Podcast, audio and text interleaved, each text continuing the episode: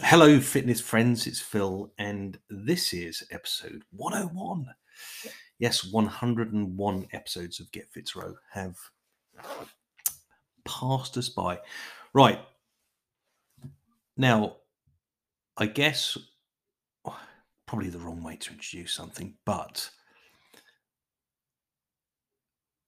the journey of getting fit and the journey of learning to row I think is sometimes best explained when I signpost moments in my in my coaching career, in my training career, in my rowing career, whichever way we look at it. Signpost moments when I think something happened that was kind of magical. So there's kind of things that sometimes happen, I think, that influence what you're doing and how you're doing it and where you want it to go.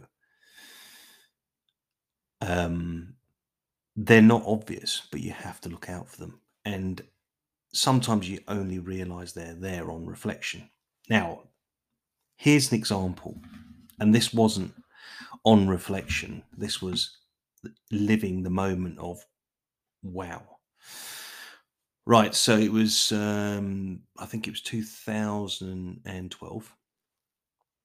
I was uh, coaching and club captain at one of the London Rowing clubs for the pleasure of that year.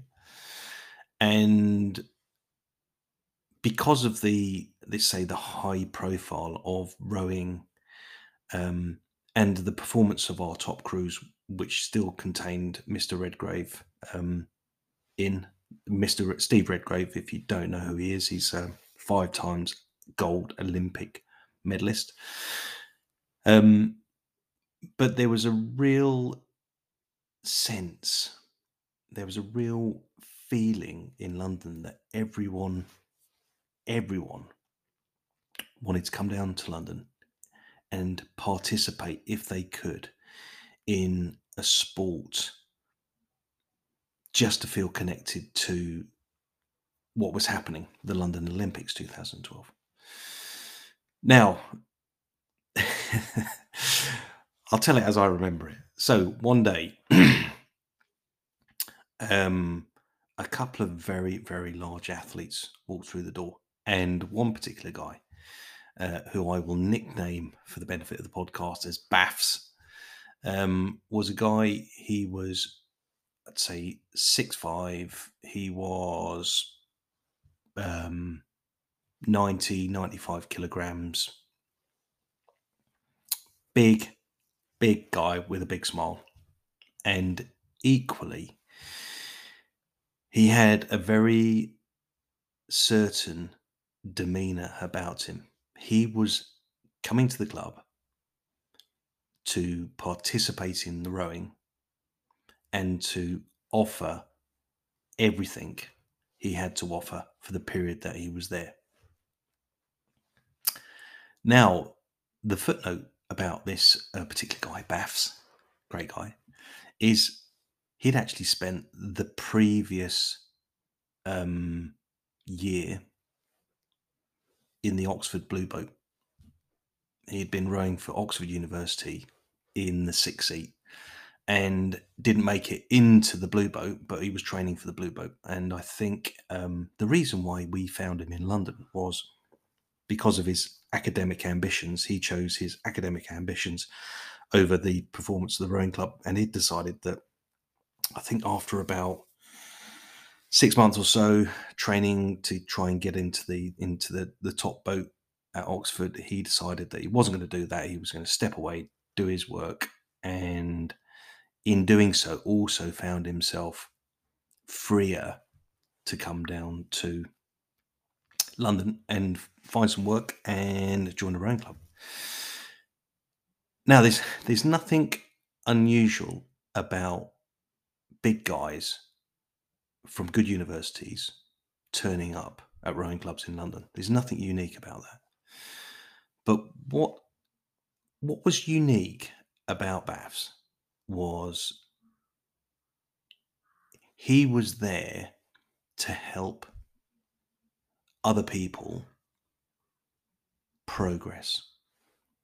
He had a real sense of, hey, I'm here to show you how it's done. Now, he he didn't say I'm here to show it's how it's done and therefore I want a reward for it. He was there.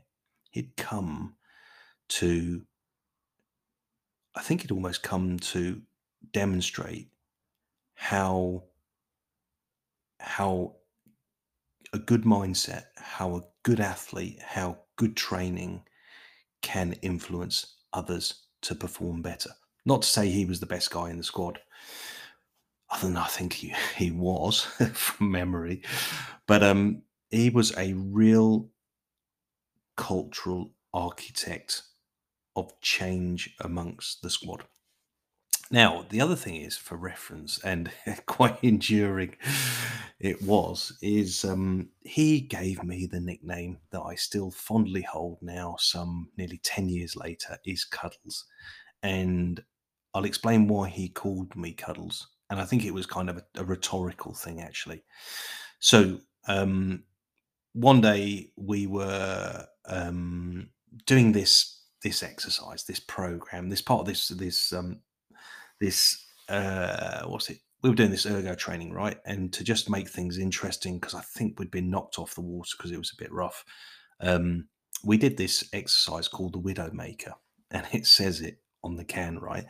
Is uh, it's um, it's an exercise that pushes people to the absolute limit. Now, I'll tell you a bit about the Widowmaker and a bit about Baths as we go along. But the Widowmaker is um, a 2K race with four people. Okay. Now, it, sorry, say that again. So it's a 2K race where each ergo, each rowing machine has four people lined up on it. And the idea is, is that each of the four people have to row a section of the 2K race. And um, it's a team 2K race. So, you know, the, the tactics behind it were quite interesting, whether or not someone was doing the first 500, the second 500, third, or the final 500, or whether people were actually doing 250s and 1000s and whatever else. You know, it was kind of, it was a combination. But the Widowmaker is there because progressively it becomes a team against a team but the team is motivating the individuals. Therefore, people actually go really, really deep, really, really deep because it's less about you and it's more about the team. But the interesting thing is, um, and let's say the reason behind this podcast a bit is the the influence of one over many. I guess that's what I'm talking about. And we're talking about Baths. And this exchange I had with with Baths at the time was um, I said to him, Right, you're in this group.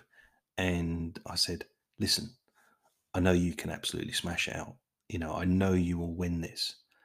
But I said to him, Why don't you show other people how they win or how they do their bit for everyone else? Now, the interesting thing is, and, and rhetorically said, Okay, Cuddles, I've got it covered because I, I think the cuddles thing was really about saying to me to him is like i'm not saying do this because you've got to do it. I was just really just saying hey hand on the back hand on your shoulder you know Baths just show these guys what you can do. And i think rhetorically you went well that's quite a nice thing for you to ask me to do phil because i'm a phenomenal phenomenal athlete. But but he demonstrated to everyone he got everyone, he got his group of four guys together and he said, Look, we're going to run it this way.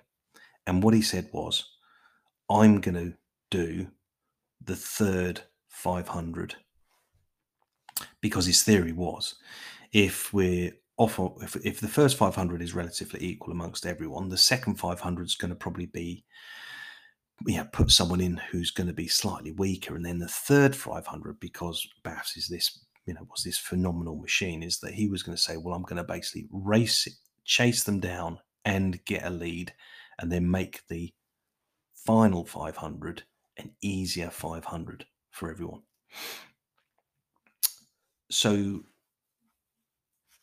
so it was just it was just a really a moment that pivoted. You know, it's almost to some extent it pivoted the last ten years for me. Is it's the first time that I'd really come across a, a brilliantly talented athlete who had an absolute obvious respect and regard for his part in a crew, his part in influencing other people. And um, he wasn't selfish about it. He wasn't selfish about it at all. Um, but you know, like the thing that I remember so vividly about it, and hopefully it's the you know the, the thing that I'm talking about today is the um, the influence of one over many can be absolutely incredible. And if you're training on your own, and if you haven't yet found someone to either coach you or support you or train with you, someone who you think can be a good influence on you, because I think that's what Bath did really, really well. He was a good influence on everyone is um, if you haven't found that person yet, it's probably a good idea to go and um, probably not go looking for them because actually they're probably already there. They're probably already quite close to you. If anything, you just have to um, see them and let them in, or let them come closer, or um, or introduce yourself to them. It's a funny one that looking for the person that can lead you to greater things. Not always obvious. You have to be patient and you have to look and you have to be quite conscious about it when you do it. But look, um, let's just say Baths was brilliant. Great, extraordinary athlete, as were many of the others that came down from both Oxford and Cambridge um, and hung around the club for a bit. Um, and there were loads of other people that came down the club that year. I think James Cracknell was there. I think Partridge came down. Alex Partridge was floating around, and various all sorts of other people came, you know, in and out of the club. I think that particular that boat race year was um, quite a popular destination. Um, at the, the old club that is. So um, yeah. So in summary, I'm Cuddles. oh God, I'll never forget that. Um, and let's just say, out there is someone that can positively influence your progression in either your training, your life, where you're going, your career. You just have to look carefully for them. Anyway, look, that was a little bit longer. Hope you enjoyed it. Hopefully, you stuck with me because that's episode 101. Take care now. ta